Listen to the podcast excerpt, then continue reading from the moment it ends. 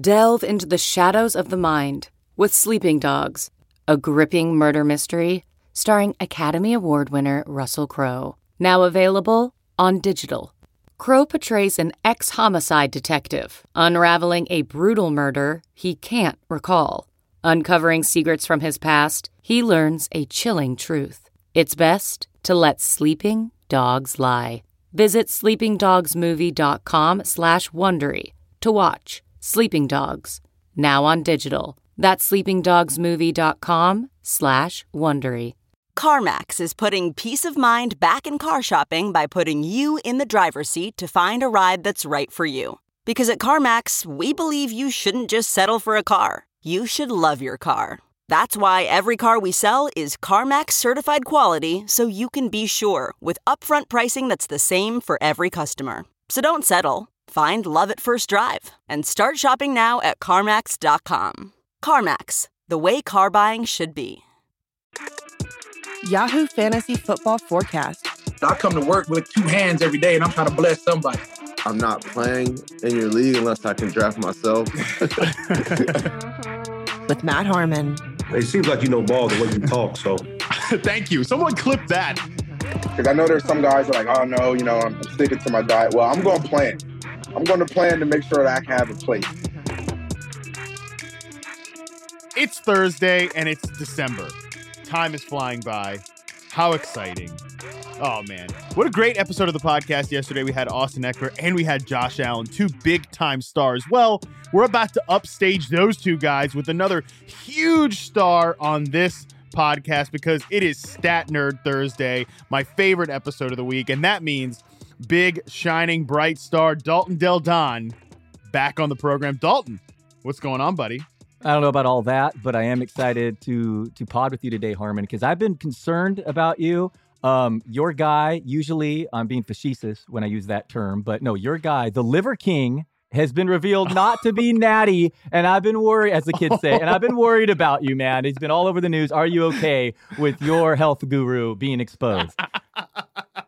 this is like uh, such an inside joke. I don't even know if anybody's gonna get this, but um, uh, yeah, dude. Um, uh, look, obviously, I knew you I've didn't have reeling. a reaction. Sorry, I just had to do Uh, it. I knew you no, were going to no, no, no, no, no, no. speechless. Obviously, obvi- yeah, I'm speechless. Obviously, I've been reeling since finding out the news that that guy is not uh is not 100 percent natural. That he has been juicing. I mean, that is a shock to my system. Like I thought all you had to do was live by the ancestral tenets, and you were you looked like. You look like a damn gorilla. What the hell? I mean, what, what? Obviously, my world has been rocked. All right, I just had to throw that out. Let's talk some football, dude. Happy, hope you had a good Thanksgiving. What's going on, dude?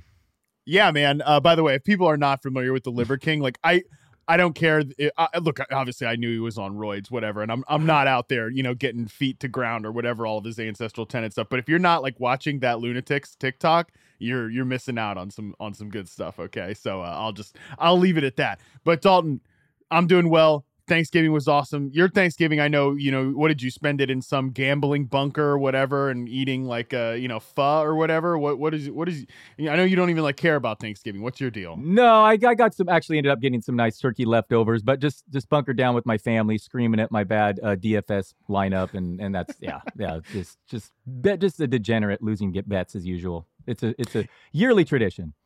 It's a funny thing, man. Like our group is so you know disperse across the country. I mean, you and I are actually at least in the same state, but we live nowhere, nowhere near each other. You know, Scott's in in Detroit, Andy is in Chicago.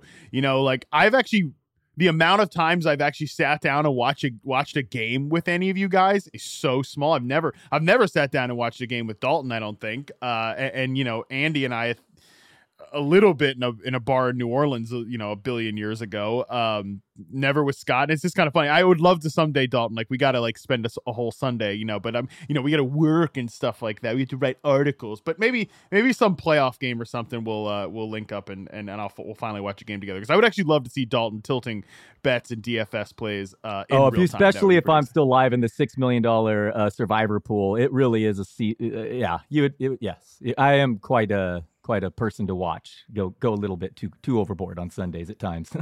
There's a special episode of the podcast next year during if when you're still alive in the contest. We need to just live stream me and you all all on Sunday. You know, five people will watch it. It'll be great. It'll be good video content. All right. That was a lot there. On to real business here. You know the deal with this uh, episode of the pod. 32 teams. We give you a stat for every single one of them. We skip the teams during the big section here that are playing on Thursday night. We have a fun Thursday night game to break down with the aforementioned Josh Allen playing the New England Patriots. But let's get started with the Philadelphia Eagles. We go from best record to worst record in the NFL. That is your reward for winning games in the National Football League. You get featured early on this show, and the Eagles are back on top. Um, this stat you brought to the table, the results haven't been there for DeVonta Smith since the Dallas Goedert injury, but the opportunity is there. 38% target share 55% air yard share. Um, when is DeVonta Smith going to take that opportunity and turn it into a big game I think it might be this week. A pass funnel Titans defense that shuts down the run. Hurts may be sore after he's ran the 33 carries the last two weeks uh, for the QB. Uh, admittedly, AJ Brown was dealing with uh, an illness last week, so that was why his targets may have been down. He popped an eye blood vessel. He was vomiting so much. But Smith, you what did that guy? Did he go back to share. Chipotle? Remember last know, year when he went to Chipotle and there was I like know. the poop, you know poop game? Exactly. Or, like, yeah. I thought He he, was. I thought he'd sworn diet. off. I thought he's sworn off Chipotle. What is the deal with that dude's diet? That he's He needs to eat more two years in a row. He needs Yeah, to eat more he- liver. Yeah. Get back to his roots. Um, yeah, I, I think Smith this week against the Titans, uh, like I said, uh, a, a pass funnel defense that shuts down the run. You look at this target share; he's a good player. So why can't it be this week for Devonta to to to have a, a breakout game? Yeah, I like that call. Um, I mean, look, you, you're going to chase the upside every single week with a dude like this. And you know, I made this point about the Eagles when we recap Sunday Night Football that at least when they, you know, I wouldn't call it going into their shell because their run game is so good. Miles Sanders so good. Jalen Hurts is so good. Their offensive line kicks ass. Like when they do go to that script, though, you know the ball is only going like mostly two places with a little sprinkling of Quez Watkins, who's been interesting since Dallas Goedert has went down. So that is nice about Vrabel's great as an offense. underdog. Tennessee's going to score points this week. They're going to force him to play football in the second half. Yeah, I mean, after the Titans lost last week the way they did, I expect that to be Yeah. fully competitive game. I agree with you there. All right, let's move on to the next team here Kansas City Chiefs. Isaiah Pacheco had five more red zone touches. He had 12 than any other running back last week. You added this one to the outline, Dalton. And, um, you know, it, Scott had a good note that, about Pacheco he's like, it looked like they showed him too much tape of CEH around the goal line, you know, because remember, CEH is like famously his first game in the NFL. He had like a billion goal line carries and didn't score any touchdowns. But um, I don't know. I thought this was an interesting one from you. Yeah, that included. He still only has four targets on the entire season. Those were all carries last week, 12 carries, including five inside the five. Uh, this week, they face a Bengals defense that's been the best. We'll talk more about that, but they've been the best against the run when Reader's been on the field uh, this week. But man, you love the volume there in an offense that's so, so good. Mahomes is the most passing yards uh, ever through 80 games, and he's played 74 games. So, yeah, Pacheco, the lead back there, obviously, he's a weekly starter regardless of matchup. Yeah, we'll talk a little bit more about him later because the matchup is a little difficult potentially here. But I will say, I know he doesn't get a ton of receiving usage, but that one play that they did dial up for him, the 17 yard catch, that was clearly a design for Isaiah Pacheco to get him that. but, Like, I wonder if, you know, maybe if he earns more trust if we see more uh, receiving work for him. But right now, yeah, obviously there's just absolutely none.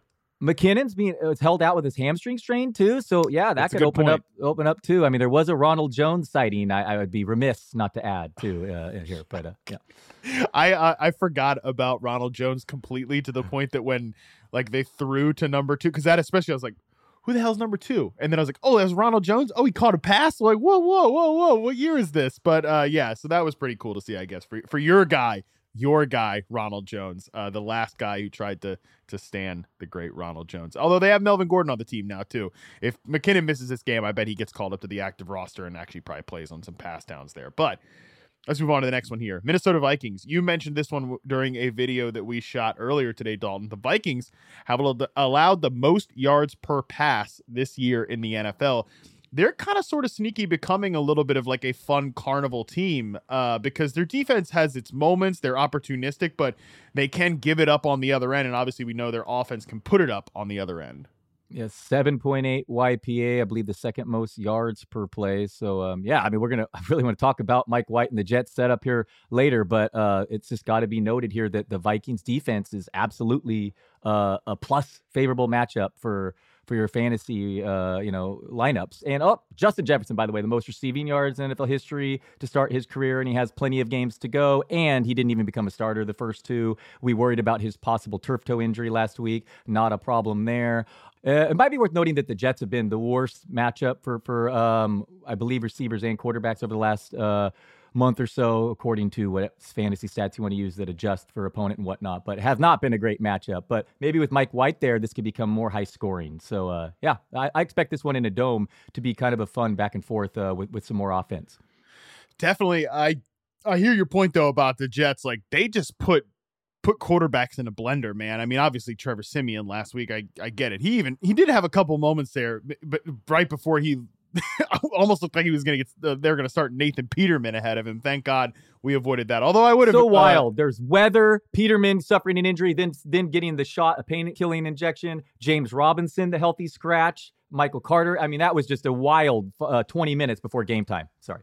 It, it was a crazy uh, 20 minutes, and uh, I enjoyed it for nothing more than like on Fantasy Football Live being able to just like give Andy a bunch of crap for it. So it was worth it for me uh, at the very least. But yeah, no, I'm. This game's really interesting, just again because the Jets defensive line, the guys that they have there, you know, led of course by Quinnen Williams, who's been awesome this year.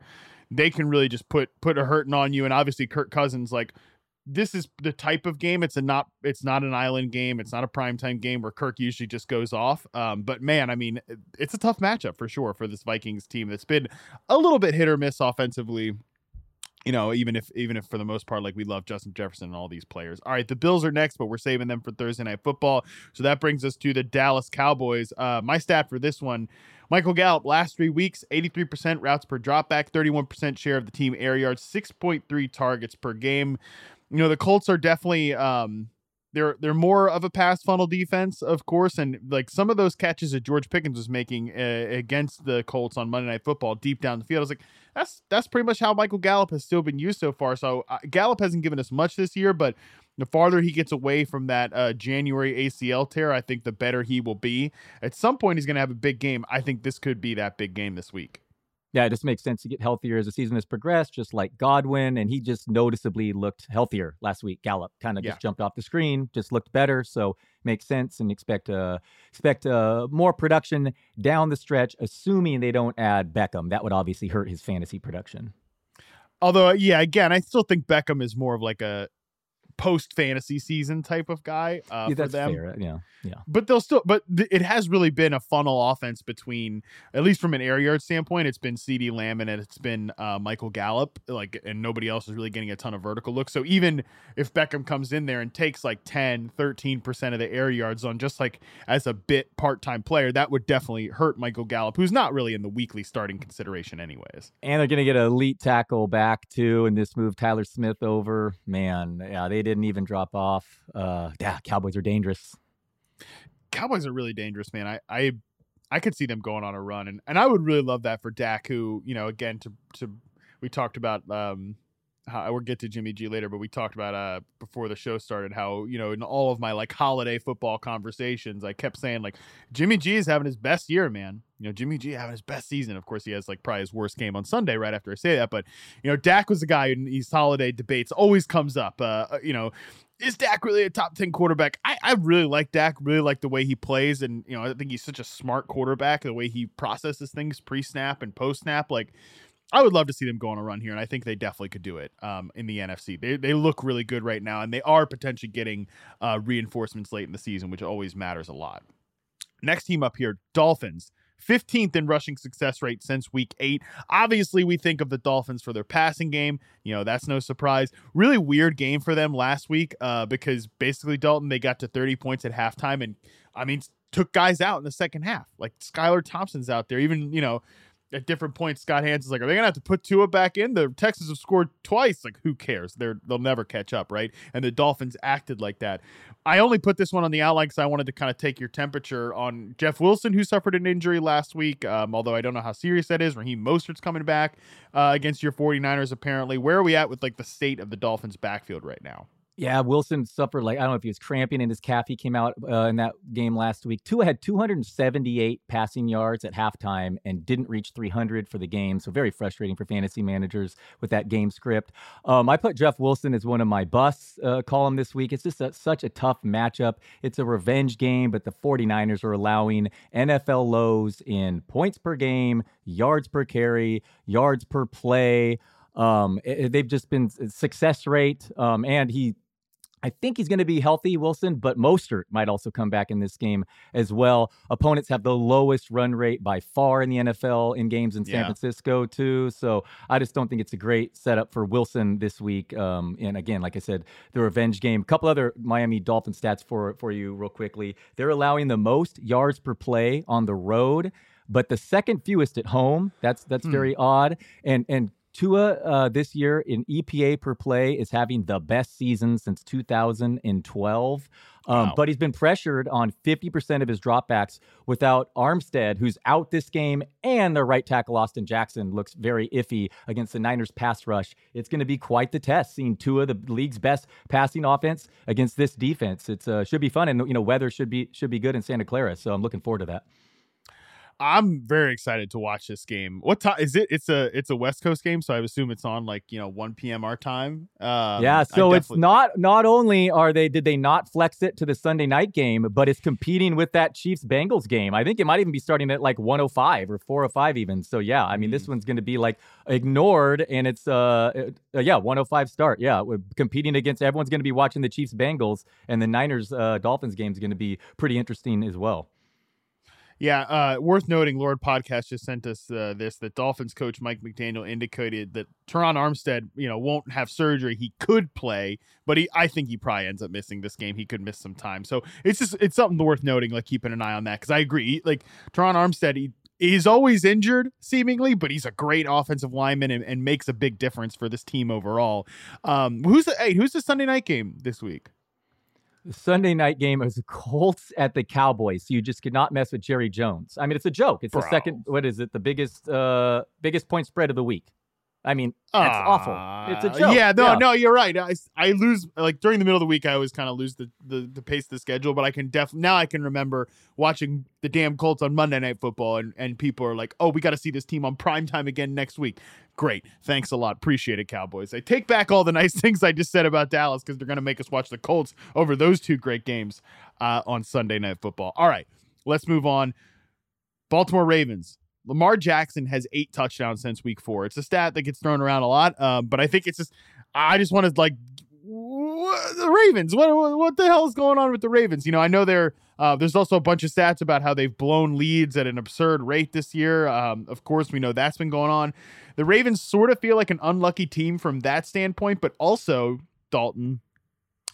I don't know. I'm kind of like I'm I'm kind of uh, at a point where I I understand like why the Ravens blow leads because they don't have any really good players in their passing game outside of Mandrews. And look, Mandrews, I think also is kind of like the Diontae Johnson of of tight ends. I know that sounds crazy, but like Diontae Johnson, I, I you know I'm a Diontae Johnson fan. I I love his route running, but he has to be the most mistake prone, like bonehead play. Um, if, if like frequently making bonehead plays among good wide receivers in the NFL. And I think Mark Andrews is kind of like that among tight ends. I mean, he's obviously a better player, I think, than Diontae Johnson is, I think, but that guy makes like at least one.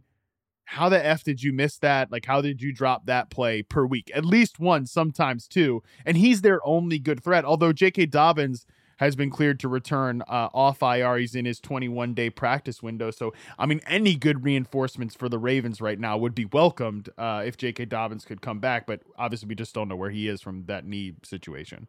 Yeah, that was a bad drop by Andrews in the in the end zone last week. We've talked about it repeatedly. He's got one per of- game. He has one, like at least one per game. He has some like boneheaded play like that. the lack of receivers have just killed Baltimore. Lamar, 10 touchdowns over the first three weeks. He has seven touchdown passes over eight games since. A horrible, horrible matchup this week. I mean, it's the worst for fantasy. I mean, the Broncos have an awful, worst offense and a great defense. I mean, last week against the Broncos, the Panthers had a 29% pass rate. That's the Panthers. I mean, they don't have, they don't have a running quarterback, and they're no great defense. I mean, a 29% pass rate. So I expect a lot of runs from from Lamar, um, and not a lot of passing. But um, man, at least his his hip injury hasn't prevented him from running. So like the fantasy floor is still there. But yeah, he went from looking lights out as a passer to really bad. I think the nerd stats suggest he's been real off target downfield too. But obviously, he's not throwing any. I mean, Deshaun Watt. I'm sorry, DeSean Jackson came out of bed and made the biggest play downfield. So yeah, it's um, it's it's it's it's it's not great there and on offense for Baltimore because they have a really good defense. Yeah, it's it's tough, man. I I I just don't see it really getting better. Yeah, I didn't. Sean Jackson is that the right team? Did I mess that up? No, yeah, no, he is on okay. the Ravens. all right, okay, all right. Man, he's like 36 years old, I believe he turned. I mean, that's that's wild to be the best d- deep threat for them. But yeah, and I think he injured himself too on the play. But uh, yeah, that well, yeah, definitely the one against the Saints, he caught that, or he was at least targeted. Um, it, it, he was at least targeted down the field or something, and he popped his hamstring immediately. Yeah, so right, yeah, okay. we should so you got to check on him every time. DeSean, this, this is this is DeSean Jackson's brand, man. Uh, it's like every you're just gonna sign with a new team maybe like late September, October, something like that. He's to make three or four big plays, and then he's to have three or four like hamstring injuries. And I think he could do like the funny thing is, you know, you watch him make that play against Jacksonville. It's like he's still got it. You know, he's still so he's still so much faster than everybody else on the field. It's insane, but he just he just physically can't hold up to it at this point. So why not do this for three or four more years? Like you know, be playing into your forties uh, at this point for DeSean Jackson. Might as well. Um, I just got a I just got a text from one of my buddies about a, a Liver King TikTok, so uh, I'm gonna have to watch that as soon as we're uh, as soon as we're oh he's here. responded. Okay, awesome. I, I don't know if it's a response yet. I will we'll have to we'll have to see if he's responded to the accusation. Allegation, yeah. The allegations. allegations. Yeah, sorry, my bad. Yeah, for sure. Oh, Amazing. Uh, all right, Cincinnati funny. Bengals staying in the AFC North here. You sent this one in from Next Gen Stats. DJ Reader's presence has been key to the Bengals' success rate against the run. He returned from injury in week 11. The Bengals' 73.3% run defense success rate with Reader on the field in 2022 would lead the NFL by a significant margin. The Titans rank first at 65.1%. So potentially big uh, thing here for Isaiah Pacheco and the Chiefs this week. Yeah, just faced uh, Henry too. Just worth noting if you're considering DFS uh, lineups, or or Matt, maybe you're considering Pacheco in your flex, and all, even with it's tough. We are talking with Lord Podcast. Uh, on one hand, he had all those red zone touches. On the other, he has a tough matchup and doesn't get any target. So it's PPR. You know, it's a you might be making that decision. And this week, it is a is a tough matchup. But again, this is easily the highest over under of the week too, and the Chiefs have the highest implied team point total. So you're probably rolling with Pacheco unless you have you know a real clear superior option. But just note that this is uh, the toughest uh, matchup against the run in football right now with a healthy reader. Right. Um, I don't necessarily I don't know necessarily know that. Yeah, you, if you have great options, I guess you can move away from Pacheco. But uh, if you don't, like, I, I still think he's you know still certainly viable, right? But I you know I expected the Bengals like pass defense to kind of fall apart after they started suffering some of those cornerback injuries. And I know they've played like their last three games have been the Titans, the Steelers, and the Panthers. So I don't know. Maybe Mahomes, I think, could come in here and really exploit, like you know, Ch- Chidobe Awuzie being out. Like I think that could that could really be highlighted in this game, like it has not been highlighted previously. Because again, those opponents, uh, you know, the Panthers, the Steelers, the Titans, even the game before that, the Browns, uh, obviously was on Halloween. Like they haven't necessarily played like a murderer's row of passing offenses. Mahomes could come in here and really fillet this team uh, from a pass defense standpoint. Maybe they don't even need to really uh, establish the run against this team. So that's definitely yeah. something to watch there. Cincinnati allowing the second, sorry, averaging the second most points per game at home this season. There's also an argument out there that their offense has been more efficient without Ja'Marr Chase. He doesn't hold the ball as long. Um, that's another thing we should note here. You know, does Chase return? And uh, Boyd has been completely absent. And man, Higgins is an alpha. But um, that's it's it's, it's something uh, I don't really think they're better, but their offense, you know, stays on schedule more without Chase. So maybe maybe he's maybe you can combine it. You know, uh, use Chase downfield, but also uh, take fewer sacks yeah, uh, Ja'Marr Chase sounds like he is going to play. Uh, he responded to a uh, reporter today. Uh, was you know the reporter was questioning him if he's still gonna have the same explosiveness upon returning Sunday, and he interrupted and said, "Hell yeah, man! I'm I'm not even gonna let you finish that." So, um, I think I definitely look. He said that like the main part of him missing the Titans game was he didn't want to come back too early and too fast, and you know make sure he's handling things the right way long term. So I definitely think he's coming back, and I, I know obviously like there's some splits that you know whatever like you mentioned or whatever. But I I think like the most the most important player for them remains Ja'Marr Chase. I mean, they were in that rut earlier this year, and and really they didn't do anything differently schematically to get out of it. They're just like, oh, let's just get Ja'Marr Chase the ball as much as possible and let him roll. So I feel like it'll help. And but I but I give the Bengals a lot of credit, man, because you know Joe Burrow's throwing to running backs more often this year than he ever has in his career. I think he has changed his playing style a little bit.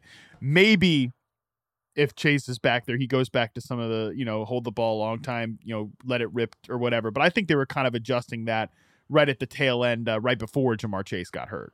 And I think it was a quote recently, him saying that he doesn't care about taking sacks on third downs, and it's a great Yeah. point. You know, I mean, it really is. I mean, yeah, it makes sense. And I and I haven't looked at the percentage he does on that, but it, but after hearing that, it kind of kind of made me uh, less worried about that part of his game. Next one up here New York Giants. They rank bottom 12 in point differential the last three weeks. Obviously, they've been a great team throughout the course of the year, Dalton. But, you know, a few weeks ago, and, and this isn't necessarily like a fantasy thing because it's like, okay, you start Saquon Barkley. Like you can mess around with the receivers if you need it, but you're, I think you're getting pretty thin there. I don't know, man. I'm I'm at a point now where like I think the Giants are sort of starting to become who we thought they were. Um, you know, a mercurial team that is pretty talent poor. Uh, they're really well coached. Obviously, Brian Daboll's done a great job, but I think the last three weeks they've sort of they sort of looked like the team I expected. And like at this point, if they fell out of the NFC playoffs, I wouldn't be surprised, which is crazy because they started off with such a good record, but like if they if they lost like you know a bunch of their last few games or whatever and ended up missing the postseason, I, number one, I don't think you need to be that upset if you're a Giants fan. Like this is all like house money gravy type of season. But I I, I sort of kind of think like Daniel Jones, all of these guys are sort of regressing to the point where they are who we thought they were. Yep, agree with everything you said, including my guy Saquon Barkley. I moved the line with my rushing title bet over summer, but looking at this, they have two more matchups against Washington and two more against Philadelphia's Oof. rebuilt uh, runs uh, unit. So that's four games.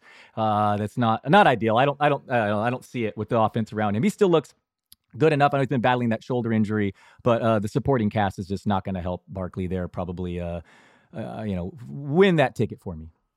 Yeah, last two weeks, 26 carries, 61 yards for Saquon Barkley. Also has just 26 yards as a receiver, 2.4 yards per carry the last two weeks for Barkley. I mean, the la- he obviously had that pretty awesome game against the Texans where he had 35 carries for 152 yards, but um, certainly looks like they just need they just need more around him, man. Like period. I think at this point, and you know all the talk about like, oh, is Daniel Jones like can they can they bring him back like a franchise? No way. I I don't think you can do that because this team just is who we thought they were. One of those teams against the damn Lions. But anyways, all right. Next one up here, what we've all been waiting for, New York Jets. Mike White had a 0.65 EPA per dropback in Week 12. That was that almost doubled the second highest quarterback last week. He, uh, you know, I know some of this is the Chicago Bears. We mentioned that the Vikings actually a pretty good matchup, anyways. Has Mike White come to save our New York Jets? Just such an improvement, just staying on schedule, as they say. Now, one of those uh, touchdowns, Garrett Wilson, uh, Jackson blew a tire, and it would not have resulted in a score. And the Bra- Bears might, you know, have the worst defense right now after trading away They do. their best players. I don't think like I don't think they're a normal. and Just like I don't think Zach Wilson is a normal NFL quarterback, and like just having Mike White, who I don't think is a superstar, but is a normal NFL quarterback in there. Huge like upgrade. the the Bears are not a normal NFL defense at this point either. Like not only that's did they trade a bunch of their players away, but like their young dudes uh weren't even uh, like weren't playing. Like there are two rookies they drafted this year, so they were they were throwing out some goofballs there for sure. It was also, though, I would counter in a heavy rain. You know, it wasn't ideal Yeah. conditions. Mike White can sling it. Uh, I, I don't know, man. He's uh, clearly should get the starting job for the rest of this season. Um, I made a move and a super flex move for him. I like this matchup this week we talked about the YPA and indoors. Garrett Wilson, um, seven games with Zach Wilson. He's the uh, wide receiver 66. Uh, four games without him, he's the wide receiver eight. Um, and, and Scott Barrett tweets in the first read targets this year. Number one, DeAndre Hopkins. Number two, Davante Adams. Number three, Garrett Wilson in games without Zach Wilson. So, I mean, he just Yeah. looks like, wow. I'm, I'm going to rank him as a top 12 fantasy wideout this week in this matchup. Love to see Elijah Moore come back to life, but he ran like 11 routes or something. So, um, yeah, Garrett Wilson is the guy. Yeah, everybody in New York is a rotational player except Garrett Wilson. Since week nine, he's run a route on 98% of the dropbacks. No one else is higher than 77. He has a 28% target share. No one else is higher than 16%. Obviously, some of those are even Zach Wilson games, but the point is like they view Garrett Wilson as the center of their universe, and he's a freaking superstar. Like he totally deserves it. I think Moore could climb back up the depth chart. Um, you know, if he continues to stack good games together. Like I, I love the fact that the entire locker room, you know, apparently is around Elijah Moore. Like he's free, he's free, he's been freed or whatever. And it's like the one thing they did was change the quarterback. Like that's a tough tough look if you're Zach Wilson, but I do think like Moore can get back into the good graces of the team. Uh, I've been joking about this, Dalton. Like you know, my two guys, the la- like my two kind of like second year players, like oh, I'm gonna put a flag on these guys. Uh, the last two years with reception perception was Brandon Aiyuk and Elijah Moore. I'm like, I gotta look at the, I gotta look under the hood. I gotta figure out what's going on with reception perception that I end up highlighting the two. And look, I there's other players I like too, but w- w- what's the deal with like why do I keep buying in on the guys that get into fights with their team or whatever, end up getting in the doghouse? Like I got to figure out what that is. That is funny. Yeah, that's. Yeah, I don't know what the deal is, but ultimately, hopefully, Elijah will break out next year, like we're seeing Aiyuk, and you're just a year ahead because clearly the skills are there. Maybe work out of the slot more, but man, you love love watching to see what Garrett Wilson can do with the real quarterback now. And uh, Magic Mike White is one. I mean, who knows? I mean, maybe you know he's had some awful games last year. I get it, and it was against a favorable matchup. But uh, man, I expect another real nice performance this week. I'm starting him in our injury prone. I started him last week in our injury prone league, and I'll do it again in this matchup uh, in Minnesota. I'm t- talking super flex, but he could easily put up top 10 QB numbers again this week in this matchup. I definitely think that's uh, within the realm of possibility. And also, by the way, like this transitions cleanly to the 49ers here because I keep saying, like, look, again, you need a normal quarterback because a, a normal quarterback is set up to succeed in this offense so well. It's the same offense, uh, although I think like Michael LaFleur has added some real nice wrinkles there in New York. Uh, but basically, what do they what do we know about the 49ers, bro? It's like Jimmy G. This is the stat for this one ranks fifth in EPA per play this season. Jimmy G is always the EPA per play, EPA per drop back king. He's always up there with dudes like Mahomes. He's up there with dudes like Josh Allen, you know, the guys we consider elite of elite. Even Tua playing in Mike McDaniel's offense, and I think Tua's having a great year. You know, he's probably driving that stat, I think, a little more than Jimmy G's driving his stat, but like he's up there in EPA per play, right? He's uh, because he's throwing to great receivers, but it's a really well designed offense as well. Like Mike White just needs to be a normal NFL quarterback. Zach Wilson, not a normal NFL quarterback, but Jimmy G, focusing on him here, fifth in EPA per play. There's a lot we could talk about with the 49ers because they have so many fa- fantasy players we care about. Christian McCaffrey's not going to practice here on Wednesday. Elijah Mitchell's going to miss a bunch of weeks, but um, I don't know. I've already taken time into our five minute uh, timer here, but uh, I'll, I'll start it now. Now that you're going to start talking here, Dalton. Yeah, Garoppolo was not great last week. The def- the offensive line struggled, one of its worst games of the season, and he especially struggled under pressure like most quarterbacks. Threw a bad interception up 10 to nothing to a linebacker that was just uh, luckily called back to, due to a penalty, and that could have changed the entire game. This week against the Dolphins, we said it should be a fun one. A uh, couple specific players to note. Uh, the Dolphins use a lot of man coverage, and that's uh, been really good for Brandon Aiyuk this year. I also really like George Kittle's matchup here. Banged up running backs, banged up Deebo Samuel. Uh, the the Dolphins are arguably the the most favorable matchup against opposing tight ends. I know the the Cardinals have all those points, but just for opponents and whatnot, the Dolphins are right there, including getting just uh, annihilated by Jordan Akins last week. So I really like Kittle in a matchup the Niners may have to pass more than usual. And again, let's hammer home this running back situation. Uh, man, Elijah Mitchell cannot stay on the field. Sucks. CMC now dealing with this injury. Uh, McCaffrey had six targets before halftime last week, but it's it's an it's a health thing now. So it's just 100%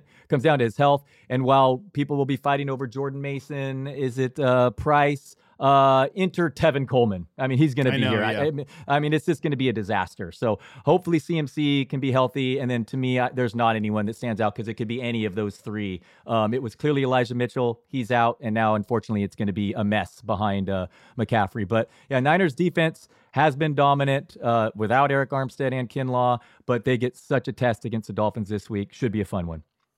Yeah, I'm pretty concerned about um, you know if you're going to go heavy after any of those running backs that you'll just get you'll get the wrong one. Like i think it's it's not great analysis but it is what it is. Like we'll i think we'll know a lot more this time next week based on how these guys get used behind Christian McCaffrey. If any of them are, you know, th- there's a chance that McCaffrey's just still like they don't let him they don't let him practice, they manage him during the week and then he goes full on during the during Sunday. Like I think that's definitely within the range of outcomes. You're, you know, you mentioned Deebo's not healthy. Uh, I think that's a part of the splits, but of course like I saw Dwain McFarland point this out today and I, I chimed in a little bit on it. Like the addition of Chris McCaffrey has been really rough for Deebo Samuel's usage. His target shares pre CMC 23%, 24%, 29%, 29%, 30%, 25%. Uh, since CMC got there, 14, 17, 32, 14%. Um, you know, some of that I think is health induced. Also, though, you know, we know that those, like I said, six targets to McCaffrey, like he's become that gimme layup route guy for this team. And like he, those guys are going to eat into each other a little bit. So it really is, you know, I know like we're Aiyuk bros, but he's like easily the guy, the, the easiest guy to project on the team right now from a passing standpoint.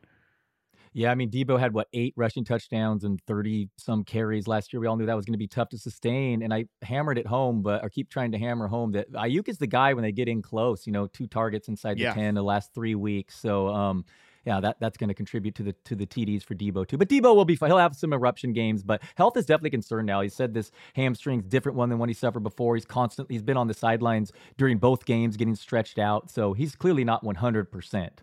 And and the, yeah. uh, Aiyuk's emergence hurts him. I mean, it's as simple as Definitely. that. I mean, he's we, it's an offense that's extremely run heavy that has George Kittle, Garoppolo at quarterback, and, and an emerging Aiyuk, and, and and also you're adding McCaffrey. So that's just a horrible setup for someone that was drafted in the second round of fantasy drafts. Yeah, this is a point we made during the summer. It was like though like everybody was like, oh, the usage for Deebo in weeks one through eight, like we need that again, not what we got towards his. He's like, that is never going to happen again because the situation that was going on there with Aiyuk and you know Kittle being banged up as well. Like that stuff's ne- that world is never coming back. That's a world that's not real. So like you almost need to just throw it out of your mind completely. And I think Deebo's a great player, but like people were thinking he was like a up there with Justin Jefferson type of receiver, and he's just not. Like he's a different type of player, a great player, but he's not that type of receiver. And he runs like big boy NFL routes too, like dig routes, in routes, slant routes, stuff like that. But he's just not a full field type of man coverage beater like these other great receivers are. So you know now we're at this point with Deebo, and I think he was just he was like a misunderstood player coming into this year, and I think it was kind of I mean, I still drafted some of Deebo when he got to like the third round and stuff like that, but I think he was a misunderstood player this year. And obviously, we didn't see the McCaffrey thing coming, but that certainly contributed to this as well. And uh, it's Just unfortunate. One final note here, I may have misspoke. It says there's possible light showers, but the weather should be fine here. And it's looking at Mike McDaniel uh, versus the Niners and, and just how well Tua's been playing. Man, this should really be a good one. I, I, I wouldn't be surprised if this turns into the game of the week. Yeah, absolutely wouldn't be surprised. All right, 13 seconds on the clock there. Boom. We did it. All right. On that note, let's take a quick break here. When we get back, we will go through the stats for all of the other teams in the NFL. Searching for NBA playoff coverage? We've got you. The Old Man and the Three, presented by BMW, gives you an inside look into the world of sports. Hosted by former NBA sharpshooter and Duke legend JJ Redick and sports writer Tommy Alter, The Old Man and the Three offers unprecedented access to the league Tommy and JJ discuss the NBA and interview some of the biggest names in the league, like Devin Booker and Luka Doncic. NBA final season is the perfect time to dive in, and you can listen to The Old Man and the Three wherever you get your podcasts. To hear episodes brought to you by BMW. Push the limits this NBA season with the brand that set the ultimate standard BMW, the ultimate driving machine. All right, we're back. We're here with the Tennessee Titans right now. Want to talk about Treylon Burks, who since week 10, when he came back off IR, has run around on 75% of the dropbacks, 21% target share, 14.6 air yards per target, 14 catches, 205 yards since week 10. How are we feeling about Treylon Burks? It's not a great matchup here against the Eagles. Um, but, you know, Christian Watson, obviously Watson's like a freakier player than Burks, of course. Like if you know he's more Martavis Bryant. I don't think uh Treylon Burks is that type of receiver, but you know he could. He definitely make, he's his best route is like still the crossing route and the go route, just like uh, Christian Watson. So maybe there's something there, but tough matchup for Treylon Burks. But how are we feeling about his usage so far? Derrick Henry, 2.8 yards per carry the last three weeks. There's some rumblings that he's playing injured, but he looked good on that long pass catch. You know, he nearly yeah, he took it awesome. to the house. Um, and I'm bringing it back with great hustle by Tray- Treylon Burks, uh, uh, recovering that fumble in the end zone. For I feel touchdown. bad that that was his first touchdown in the NFL, though, right? Like, I mean, that kind of it's cool you scored a touchdown, but still, like that stinks. You would have Yeah. preferred it to be an actual catch. Yeah, no, no, no doubt. Um, yeah, not a great matchup this week, but he passes the eye test. He looks good. He's finally getting the um the uh the looks with the target percentage. So I'm uh, I'm still treating him as a wide receiver three, despite you know the opposing cornerbacks being being difficult this week. Yeah, I definitely think like wide receiver three. That makes sense to me. All right, next one here. Washington Commanders. They rank 32nd in neutral pass rate since week 10. You know, the target share number is still a grade for Terry McLaurin, but like they're not throwing the ball enough at this point. Now, I'm not going to criticize them for it because they're winning games, and I think it's like having a good running game is is what you want with Taylor Heinicke under center. You want him like taking shots every now and again, not consistently over the course of a game. And the fact their defense has been so good, that's also part of this. Just the rushing share numbers for these two dudes since then. Uh, Brian Robinson, 48% of the carries coming off an awesome game. Uh, Ant- Antonio Gibson, who obviously is more involved in the passing game, 33% here. Uh, where are we at with the Washington Commanders backfield and the offense overall? Yeah, Taylor Heinicke did not attempt 30 passes in a game during November. Um, I hyped up McLaurin last week, but again, just a lack of. Vol- I mean, the target share is nice, but he has seven targets and six targets the last two games. The defense emerging and playing so well has been a problem, as has the the schedule, leading to poor game scripts. And it could be more of the same, you know, especially against the Giants. Probably another lower scoring game. Uh, we're line with a dominant defense. This pass rush hasn't even had Chase Young yet, so um, expect more of the same with the two running backs, the focal points of this offense, and uh, it's not ideal for any of the pass catchers. Yeah, it's really not. Um, you know, they need if you start Terry McLaurin fantasy, he's just like a volatile wide receiver too, pretty much. He has a you can count on the floor a little bit, like he's not going to completely disappear like he did in games with Wentz, but it's just it's not going to be there from a ceiling perspective unless he has a crazy play like he did against the Colts with Heinicke. But Heinicke's going to give him those chances more than Wentz, so that just kind of like we know what the like I've always said with wide receivers like Terry McLaurin, they go from one bag quarterback to another uninspiring quarterback. You have to do a little bit of bargaining with yourself. It's like okay, well it's better this way, it's better that way. I've, Yeah. I've said that before. So our next one up here, Chargers. Ke- I I put this stat on there. Uh, Keenan Allen played a season high 89% of snaps, but I like the one that you put put on here way more. The Chargers have allowed a season high rush yards to every opposing running back since week six. It it's wild. Yeah, James Conner last week 120. I don't believe he had reached 70 in a game. Uh, Pacheco 107 before that. Elijah Mitchell 89 before that. Tyler Agier, Algier, uh, easy Yeah. for you to say. Uh, 99. Kenneth, it keeps going. Yeah, I mean it's it's wild how bad this run defense has been. Uh, you can really point a direct line to when Joey Bosa went out too. So uh, expect more of the same uh, this week. Although I don't know if Josh Jacobs will be able to suit up. It's pretty wild when you read into it how questionable he really was. He apparently suffered a real injury Friday. He even had to talk his coaches into coming back in overtime before that 84-yard touchdown run. So Crazy. hopefully he just sits out all practice all week and uh, is good to go because boy, he has another matchup just primed for a smash spot.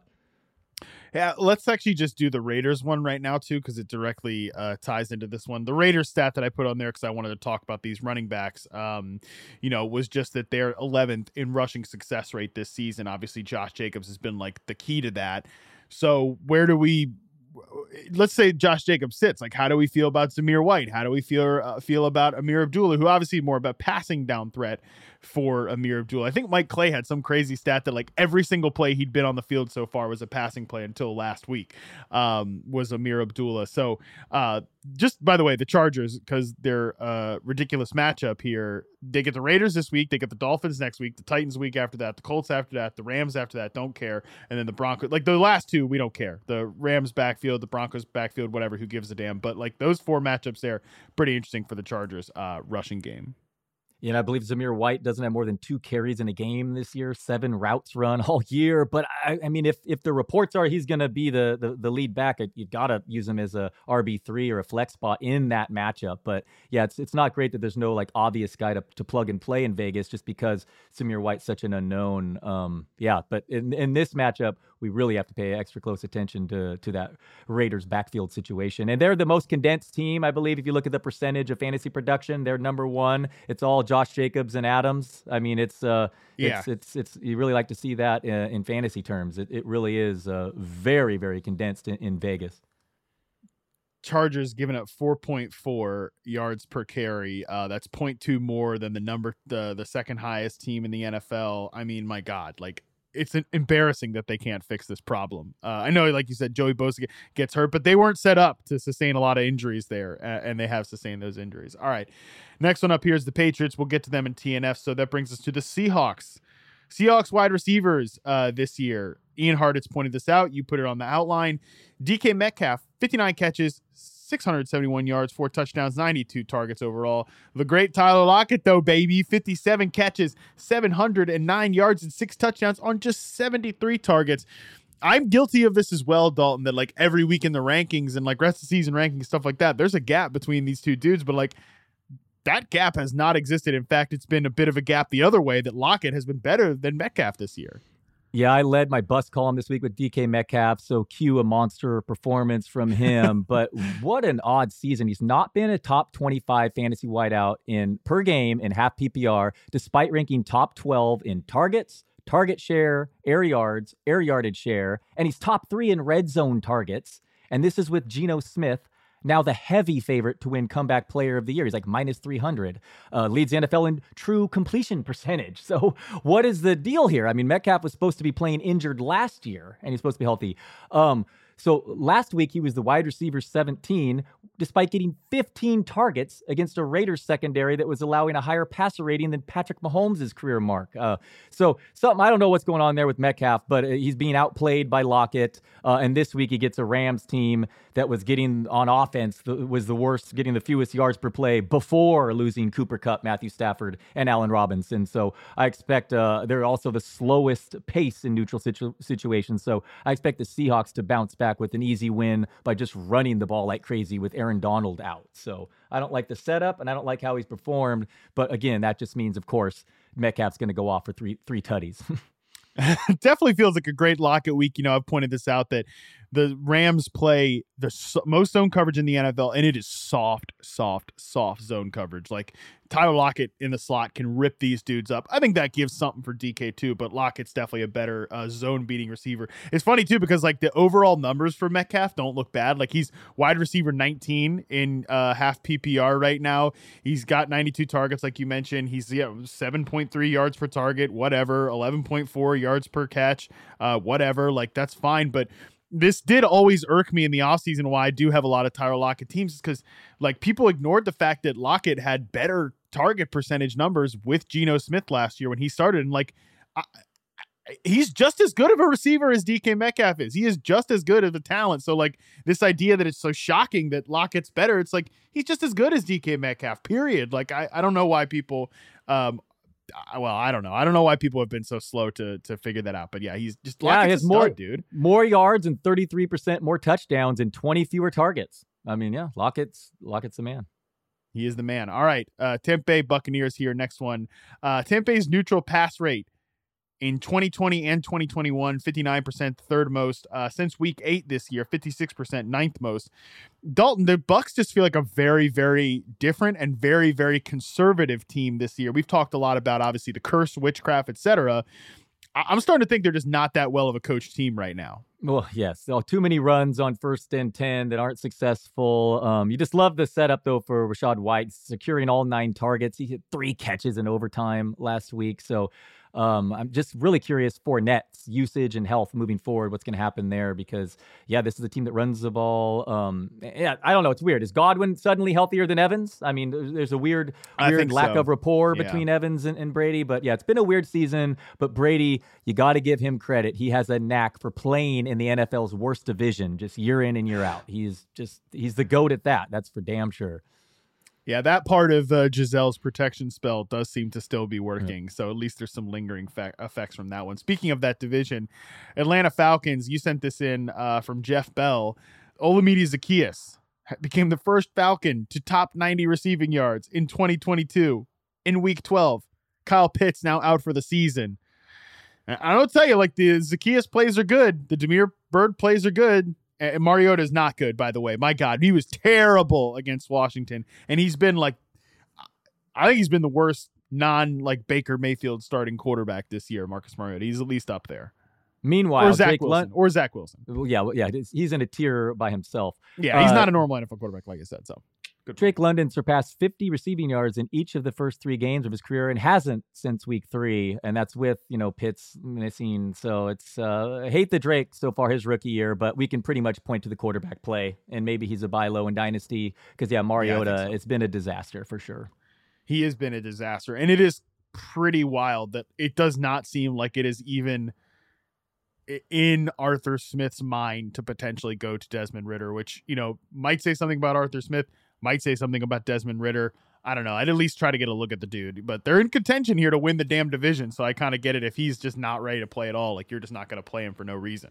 Uh, all right, next one up here Indianapolis Colts. 37.9% of Matt Ryan's passes since week 10 when he got back as a starter have gone for 10 plus yards. Only three quarterbacks are lower than that Colt McCoy, Tom Brady, LOL, and Russell Wilson so far uh, in that stretch it was kind of crazy to me that Troy Aikman was like marveling at why aren't they throwing the ball downfield? Why aren't they throwing the ball downfield? I'm like, because Matt Ryan is totally cooked. Like the one pass he got to Michael Pittman was it was like that was that was like a godsend. That was the first time we seen Michael Pittman get like a downfield, you know, throw it up to him target all year long. Yeah, absolutely. I thought that it was a sneaky play for Parris Campbell. And Alec Pierce had seen the targets the week before too, and he just totally disappeared. Yeah, it's a disaster with Ryan. The the um yeah, he he looks almost toast. It's it's it's not great. Pittman uh, Pittman's another buy low for that would really change his his outlook moving forward with a with a change in quarterbacks next year. Yeah, he's made a, a couple mistakes this year, drops stuff like that, but uh, you know, he's a great receiver, man. Uh, he's still like the only guy who can consistently get open uh, on that team. He's just a very good player. You know, I had somebody ask me in the middle of the game, like, are we to the point where we can drop Michael Pittman? I'm like, no, man. I mean, he's like the only guy you can even think about starting in this passing game right now. Although Jelani Woods, that was exciting.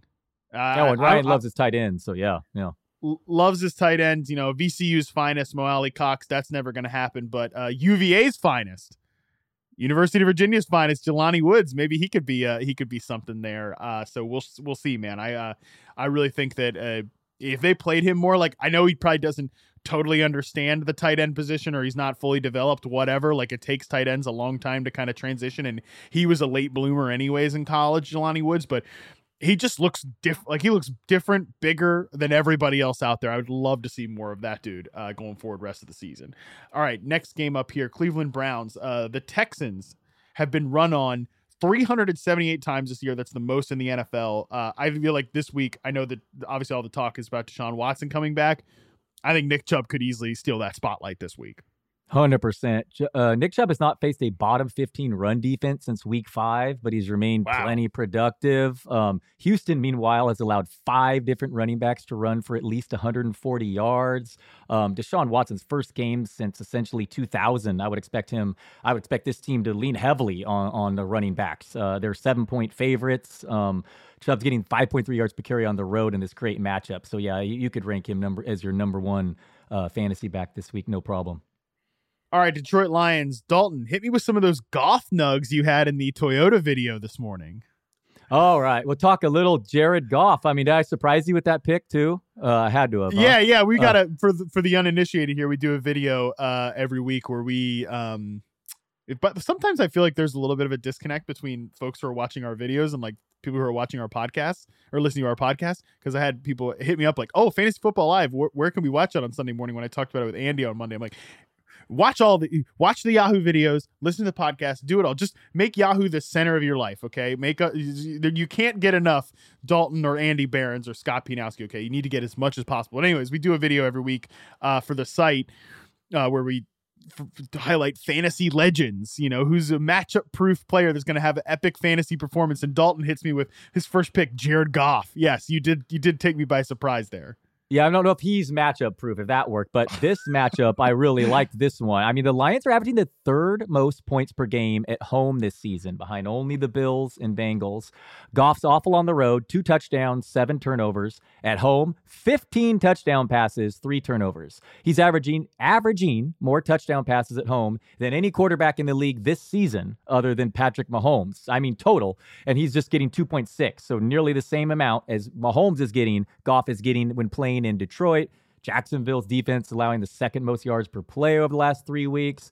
Lions receivers are healthier. So yeah, I'm ranking Goff as like my quarterback eight this week, I think, and his ECR is like the 16th or something. So um, he's uh, very affordable in DFS. I think it was like 24 bucks or something. So yeah, I like Goff. Uh, but what could go wrong? I mean, Goff. Uh, but yeah, that's that's my thesis at least. But again, with D'Andre Swift and Jamaal Williams, I wouldn't be shocked if they ran in four touchdowns. But I will say, with the way Trevor Lawrence is playing and the way their defense is playing, even with an improving yeah. Detroit defense, I love this game to be super high scoring. So yeah, I I, I think this is a an interesting uh, game to to stack in DFS. Yeah, and, and we can bleed it right into the Jaguars uh, one here because they're next on the list, and and obviously they're playing Christian. I think this is a really good Christian Kirk week on the other end of it. The Lions defense has definitely gotten better, but they allow the most yards to slot players, 655 since week 10, which is kind of like when they started turning their defense around from a like from a run defense standpoint, getting a little bit better as a pass defense. Like we saw, damn Isaiah McKenzie tear up the Lions on Thanksgiving as a slot player. Like Christian Kirk obviously Zay Jones at the big game last week. I think this week could be Christian Kirk. So if you're stacking this game up, that's a nice note there for Kirk uh, from a DFS pers- perspective. Uh, Trevor Lawrence's target percentage has improved dramatically throughout the season. Um, great match indoors here. Um, ah, again, I like him as a top ten easy easy QB this week too. Uh, love Goff and, and, and Lawrence in this matchup. All right, we got the Raiders next. We already took care of them, so let's move to the Steelers here. This one is I'm being generous calling this a stat. There's a number in here, but it comes in from our guy Edwin Porras uh, fantasy points. Najee Harris is a high risk to miss one to two games. Jaylen Warren was out in week 12 with a hamstring injury. The average return time is one and a half games, although Jaylen Warren was, quote, cleared to play in week 13. But Edwin worries that Jaylen Warren could be pushing uh, to re- or the Steelers could be pushing to return him before he's ready, basically. So he points out Benny Snell, and my God, like, is it Benny Snell? Is it Jaylen Warren? Some running back is going to rip up the Falcons, man, because everybody rips up the Falcons from a rushing perspective. Yep, totally. Just a situation to pay attention to. It was unfortunate injury, Najee leaving the game, and um, uh, yeah, McFarland looked really good at times too. So. I know, yeah. The Colts have a good run defense, but it's like oh, Benny Snell looking good, Anthony McFarland looking good, and you know Najee Harris gets hurt. Yeah, and this one final note here in targets, uh, Ian Hartitz uh, tweeted, Diontae Johnson, your guy, 32 more targets than Pickens and PPR points. Uh, they're essentially identical and 32 fewer uh, fewer targets this season. So yeah, I, I love that. It, but meanwhile, by the way, every Diontae Johnson target on the sideline sailing 10 yards over his head. So, Fair. but yeah, he's he, he okay. is still a mistake. Yeah, it's like why is these yards per target so low? Kenny Pickett sails a ball over his head. Uh, but it would be nice if like, can somebody just tell Diontae Johnson? Like, he actually hasn't been. That, I know he dropped a touchdown against the Colts. His drop numbers aren't terrible this year, but could somebody tell the guy when you get the ball in the open field, go towards the end zone. Stop going towards the sideline. It's like a mag- like a magnet that brings him to the sideline, and he ends up losing like four yards. Uh, he's got to have like the worst law- yards lost after the catch in the NFL. Like my God, uh, great route runner, but definitely a mistake prone player for sure. Diontae Johnson, um, Arizona Cardinals. Another wide receiver here. Marquise Brown ran a route on 100% of the dropbacks last week in his return, was not limited. About a 30% target share and a 60% slot player uh, in terms of snaps played in the slot. Marquise Brown, is it cra- like I, you can heat check me on this? Is it crazy to think that he might be a better receiver rest of season than DeAndre Hopkins? I don't know if I believe that, but I love the way he's been used by the Cardinals this year. Uh, about the only nice thing I could say about the Cardinals offense right now is I like Marquise Brown's usage. That's not crazy at all because if you look at the production from the slot position in Arizona, it's been an elite fantasy receiver this year. And we're talking guys like Greg Dortch, you know, and Rondale Moore learning to play basically. Um, Those guys thought, were hurt last week. So I don't, that might, like Brown might kick back outside when they get back. But it, you're right, though. It's been a great position. Right. They both also might be multiple week injuries, too, though, uh, as well. And Trey McBride, I thought was a sneaky tight end play last week to him play the slot. And boy, did Oof. that not work out at all. Yeah. Um, so, but yeah, I I, I told uh, fantasy managers to sit uh, Brown Hollywood last week because I believed um, Kingsbury and thought he was going to be very limited the first game back, but um, I was wrong there. He looked great, and um, he yeah, you got to start him moving forward and hope he stays in that coveted slot role. That would be huge yeah, I would love to see that. Uh, they are on a bye this week, so it could give Rondale Moore, yeah, Greg Dortch time yeah, to get back. Good so, point. Yeah, yeah, we'll see. Um, but either way, like Marquise Brown's usage a lot. All right, Carolina Panthers here. This one comes in from Jacob Gibbs. I, I got you. You send a Jacob Gibbs tweet at least once per week on the outline. I gotta, I gotta like actually follow this guy. So a couple of take... them I've already used are his. Yeah, he's a really good tweeter. Recommended. All right, cool. I'm gonna follow him just on your recommendation here, uh, and because he said it at least. I actually like. I can't keep quoting the guy's tweet and not follow him on Twitter. That's a real scumbag move by me. Anyways, this one uh, comes in from Jacob Gibbs. It appears as if truly anyone other than Baker Mayfield will do for DJ Moore. Target per route run rate.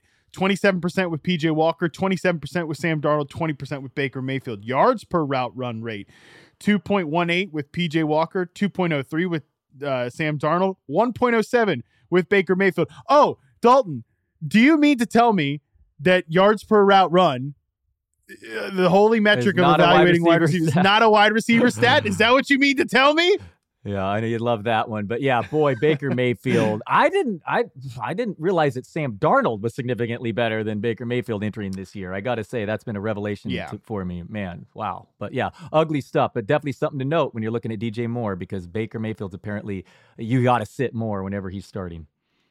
I I don't want to have a big in depth conversation about uh, DJ Moore here, uh, because I'm I'm trying to like not have a video clipped of DJ Moore or like have my buddy Ryan tell me that's my guy because we talk about him too much on the podcast. Uh, but anyways, last thing I'll say here on this is just like the thing like I don't know if Sam Darnold's better than Baker Mayfield, but he's but Baker Mayfield just can't hit difficult timing throws like period. And, and you know it's just like that's that's what a number one wide receiver runs, like outside guy like DJ Moore, like Odell Beckham back in Cleveland. So he, that's why he just he's not that player. Like he's not good at that stuff, and that's why he is. Uh, I just think like his 2020 season will go down as one of the most environment propped up quarterback seasons for a long time. Baker Mayfield, like great offensive line, great running game, awesome offensive play call by Kevin Stefanski. And like, I think that we've exposed Baker Mayfield since then.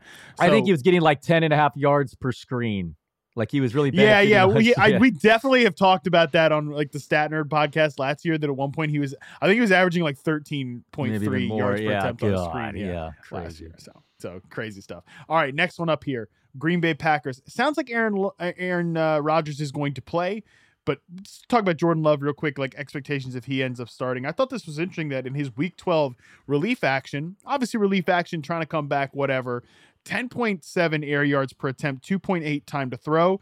In his 2021 start, 7.8 air yards per attempt, 2.4 time to throw. Um, I don't know, just I thought Love looked good. I thought he looked like much more confident, decisive, and like he's willing to hang in there and like throw the ball down the field a little bit more. And the numbers kind of back that up. Yeah, I thought he looked uh, good as well. Just curious to see if he gets a chance here or um, you know, eventually. Uh, uh, Christian Watson looks so good, man. He just I know he looks great. Looks different. It just speed looks different out there. He looks so so good, and um, I have him nowhere. Um, I was a Doubs guy, but Watson is is just he's gonna people are gonna be fighting over to draft him at, at fantasy draft tables next year, and rightfully so. Doubs did get back at practice apparently today. Um, I, I mean, I think Romeo Doubs is a pretty good player too. But yeah, Mar- like I almost called him Martavis Bryant, like Christian Watson. That was my pre-draft comparison for him was Martavis Bryant. I've talked about a lot on the show, and I just think it fits perfectly with uh, with his game. He's not a complete receiver, but like try to catch him you know, in the open field uh, on crossing routes and stuff like that. It's uh, it's pretty difficult. So great, great young uh, player there is Christian Watson. Next one up here, New Orleans Saints. This one comes in from Dwain McFarland. Uh, since 2011, only four rookie receivers have eclipsed an 80 PFF grade and a 22% target share. Odell Beckham, Mike Evans, Justin Jefferson, Ja'Marr Chase.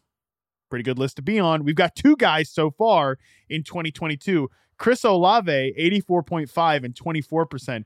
Garrett Wilson, 81.8 uh, and 23%.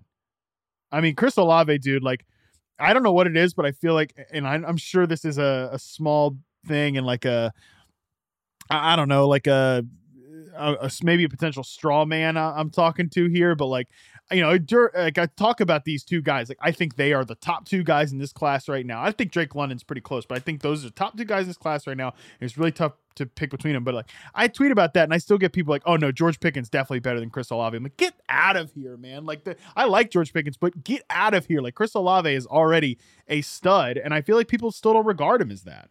Yeah, it's had a couple tough matchups, or at least last week in San Francisco, this week in Tampa, and then the bye week. So not ideal for fantasy terms, but boy, he looks like a future superstar. I'm with you there.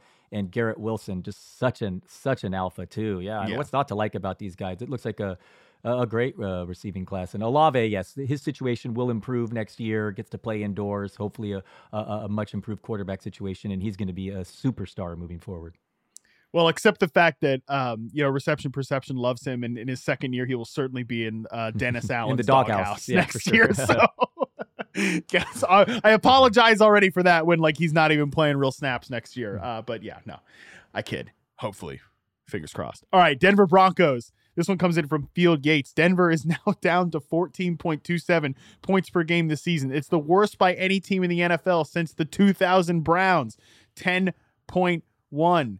I mean, my God, who was even on the 2000 Browns? Uh, like I, I don't know. I'm gonna look it up as we're talking here because this is so embarrassing for Russell. Tim Couch, Doug Pederson. Doug Pederson, 210 passes for the 2000 Cleveland Browns, two touchdowns to eight interceptions for Doug Pederson, current head coach of the Jacksonville Jaguars. I mean, I don't know who I, these these receivers and running backs. I don't know who these dudes are. Like Travis Prentice, never heard of him before. Their leading rusher, Kevin Johnson, David Patten, Dennis Northcutt. I mean, I have heard of some of those dudes before, but still, my God.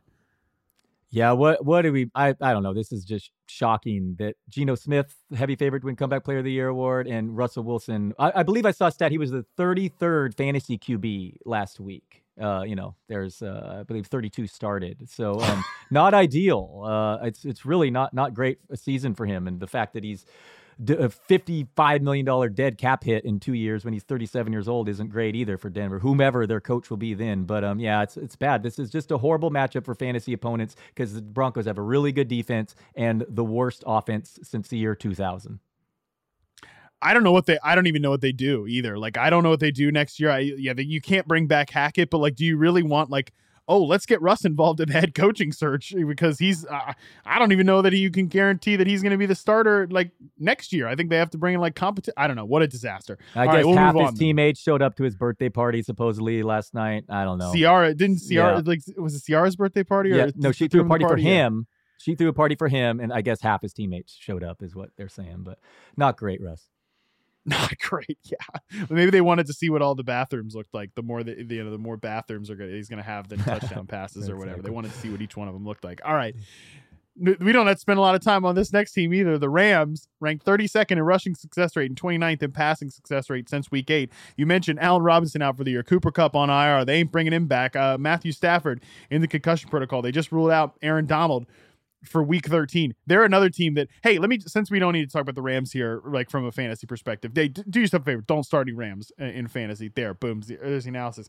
D- do you think, will you think less of Sean McVay if he like retires at the end of this year? Like, I kind of think I do. If, if he, just quits like after putting this team in a hole this way and like has this disaster season and he's like oh i'm gonna i'm gonna pull the urban meyer and take time off and uh, you know whatever go to tv i think i'll think less of him a little bit if he does and I think they were close to trading two first rounders for Brian Burns. They were, yeah. No, that the Panthers hilarious. Just, like, yeah, they were going to do it. They, the Panthers said no.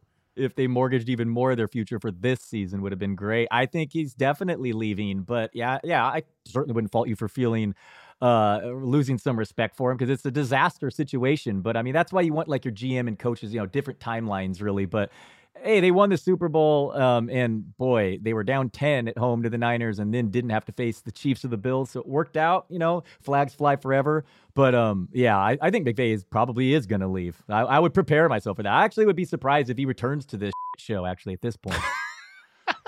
yeah, I don't know, man. I just think it's like kind of the coward's way out. But that's oh, uh, no that's doubt. Just... I'm not arguing with you there, but I think it might have been. I mean, yeah, yeah, I hear you. At the same time, I don't know if it, it's so far deep. It's almost can you blame him? But it's definitely a cowardly way for sure yeah, I don't know. What a mess. Uh, we'll have a lot more time in the offseason to dis- to dissect that stuff. Hey, this one, next one, the Chicago Bears. From Andy Barron's Stat Pack article, of course, it's Andy Barron's. David Montgomery gained 60 of his 79 rushing yards after contact last week. He also forced seven missed tackles on his 14 carries, the highest for any back in week 12.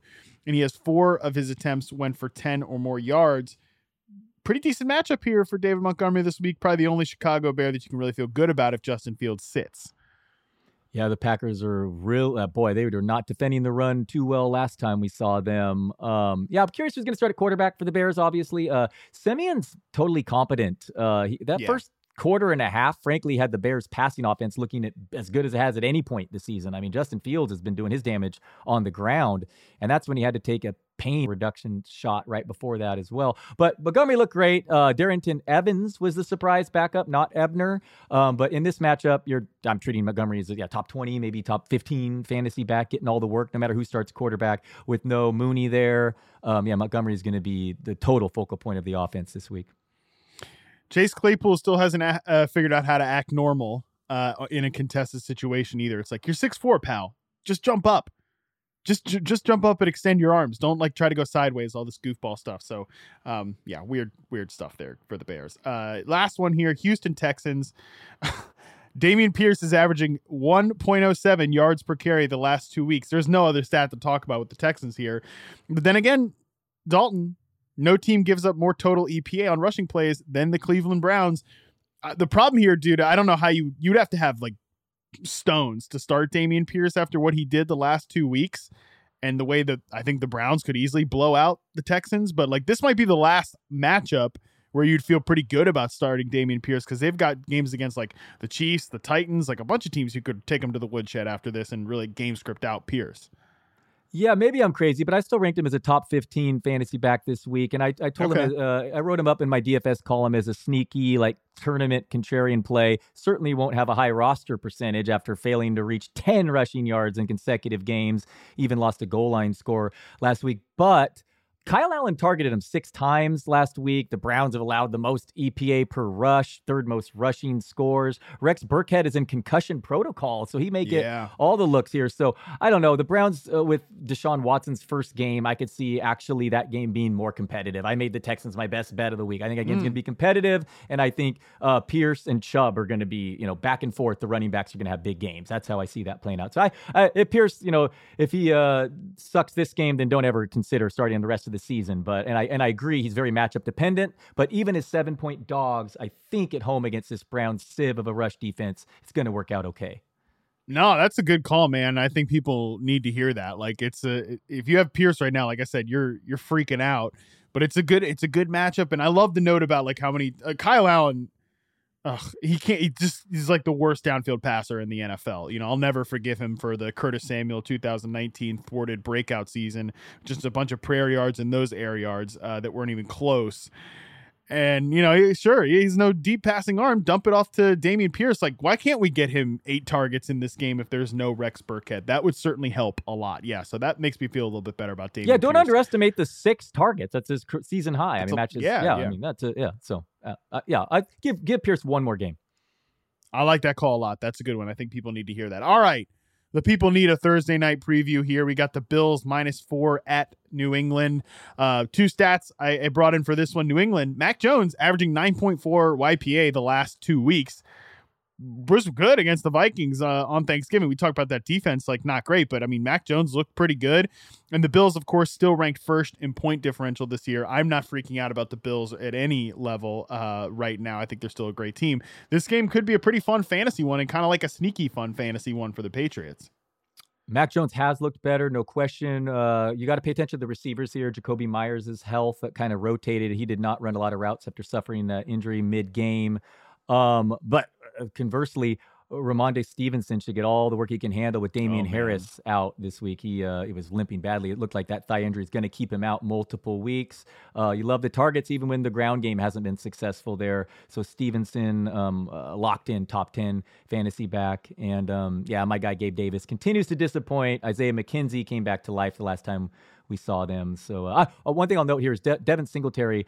Um, this is a tough matchup. Uh, he relies on touchdowns. The, the Patriots have really defended the run very stingily uh, lately. So I expect this to be all Josh Allen and the receivers this game, more so than the running running backs for Buffalo. Um, you know, we talked about Rhamondre Stevenson during our Thanksgiving preview. Like he could be the highest scoring uh receipt like back uh, on the Thanksgiving slate. In half point PPR, you know who outscored him by 0.3? Ezekiel Elliott. so, No. Yeah, half point helps because all those targets. He had 10 targets, though. I mean, man, nine catches. Yeah, so the half point hit, killed him there because, man, he's just, you got to love to see that. He's just taken that Dude, passing so down good. role in New England and has excelled. Yeah. Yeah, he's so good. I think he could he could be the RB one in this week too. Um, but yeah, if, if Jakobi Meyers gets a clean bill of health, I feel pretty good about him in this game. Uh, of course, obviously it's a rotation out of that. I don't. I'm not chasing Hunter Henry. You are you you chasing any Hunter Henry touchdowns? Yeah, no, No, no, no, not Agholor either. Um, yeah, Thornton's kind of taking a back seat to even guys like Bourne if you're looking for real cheap Oh, uh, yeah. DFS play. But yeah, it's it's Meyers and Stevenson and no one else really there for for for New England. Yeah, Thornton doesn't know how to play real receiver yet. That's for sure. Uh, after watching him earlier this year, and you know, on the Bills, yeah, I mean, we'll see. We talked with Lord Podcast about old Gabe Davis. Uh, you know, we at some point he's going to have that eruption game again, right? But it hasn't come uh, lately. So yeah, I don't think you can. The Bills' offense is pretty clean overall. Devin Singletary feel pretty good about in this spot as well. But yeah, we know what to do with the Bills here. We know what to do with Josh Allen, Steph Diggs, and the boys there on that side. All right, Dalton.